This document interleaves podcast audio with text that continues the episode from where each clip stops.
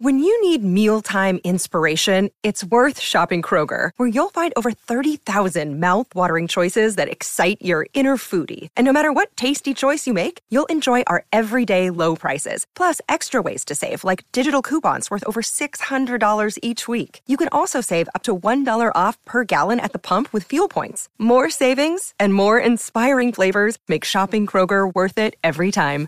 Kroger, fresh for everyone. Fuel restrictions apply.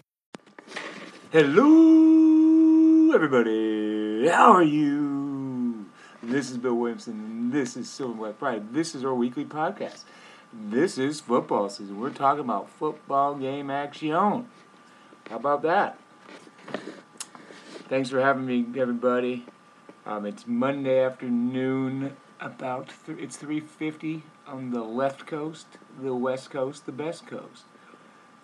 Um, on Monday, and we are this will go on everywhere you get your podcast Monday afternoon shortly, and then um, on Tuesday morning it'll be on the site. So if anything happens in between now and you hear it, that's why. I always make that uh, disclaimer.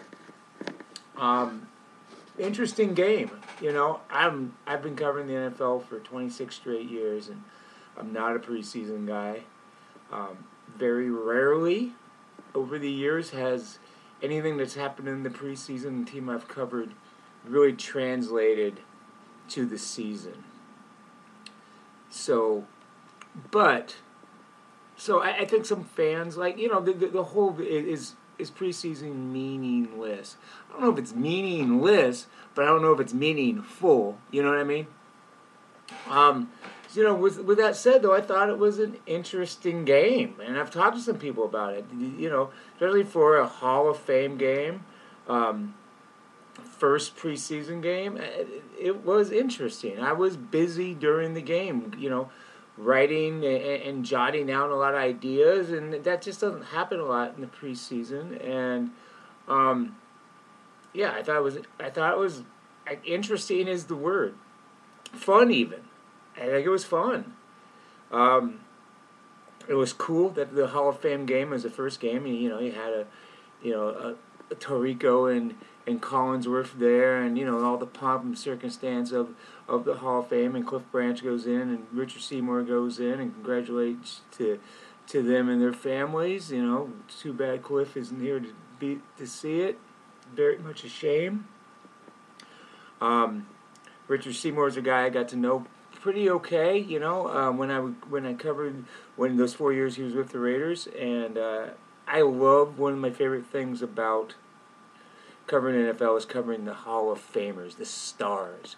And I've been lucky again in these 26 years to closely follow a lot of guys who ended up in Canton. And you know, usually the best guys to talk to as well because they're just they're Hall of Fame people. They're, they're Hall of Fame minds and Richard Seymour was a great guy to interview. You know, same was Charles Woodson, and you know, um, goes on and on. They're, they're Hall of Famers in every sense of the word. I've known a couple of Hall of Famers that are turds, but most of them are really quality people. They're, you know, they're elite human beings. Um, so let's talk about the game and things that stood out. I think the, the Raiders looked like they were well coached. I think they, you know they weren't that sloppy. They, you know, those first three drives they scored.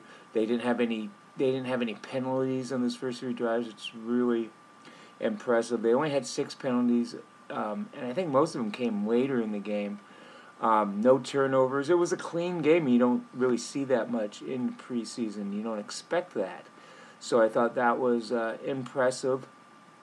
They ran the ball well. They ran the ball hard. Zamir White looks like a guy who might be able to help them this year. A lot of people, you know, talking about Josh Jacobs. Josh Jacobs is probably the most talked about player on the roster right now because he played. Um, you know, but Josh McDaniels, more than half his starters played some, and Jacobs was playing, and it got a lot of play. Um, you know, it was talked about by Collinsworth during the game, of course. It was talked about all the pundits on Friday nationally, and you know, uh, NFL media reported on Sunday that the Raiders aren't looking to deal him. McDaniels on Monday, Josh McDaniels on Monday said, "Yeah, we have no interest in that. Things can always change. I don't think they should trade him." I, I don't think the fact that the dude played in Canton is the biggest thing. You know what the biggest thing is? The, it happened almost four months ago when they didn't exercise his fifth year option. That was a bigger statement than him playing in this game.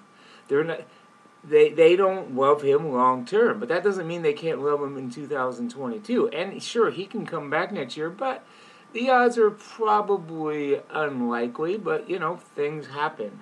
Um, so I, I wouldn't make the hugest deal out of it. I really wouldn't. But I, I think the fact that they didn't put the fifth year option and the fact that they drafted Zamir White and they signed a bunch of other free agents and then Zamir White looked good you know, there was talk that hey, this, you know, earlier on there was speculation that there might be a Zamir White redshirt year. I don't know if he looked like a guy that was going to redshirt, right? I don't think a guy that come in and play, and, and he ran hard and he trucked some dudes, and Josh McDaniels really liked what he saw, and uh, it was impressive. Offensive line was a mixed bag. It wasn't good against pass uh, in pass protection. That makes me wonder if Derek Carr will play in the preseason at all. They can't figure this out yet. Why do it?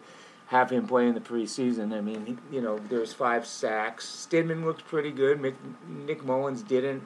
Uh, Garbers looked pretty good. You know, I could see a possibility right now, and there's you know three weeks to go before cuts. Um, Stidham's the backup. Mullens doesn't make the team, and Garbers uh, practice squad again, there's a ways to go, but perhaps that's the thing. What's going on the offensive line? Four starters played.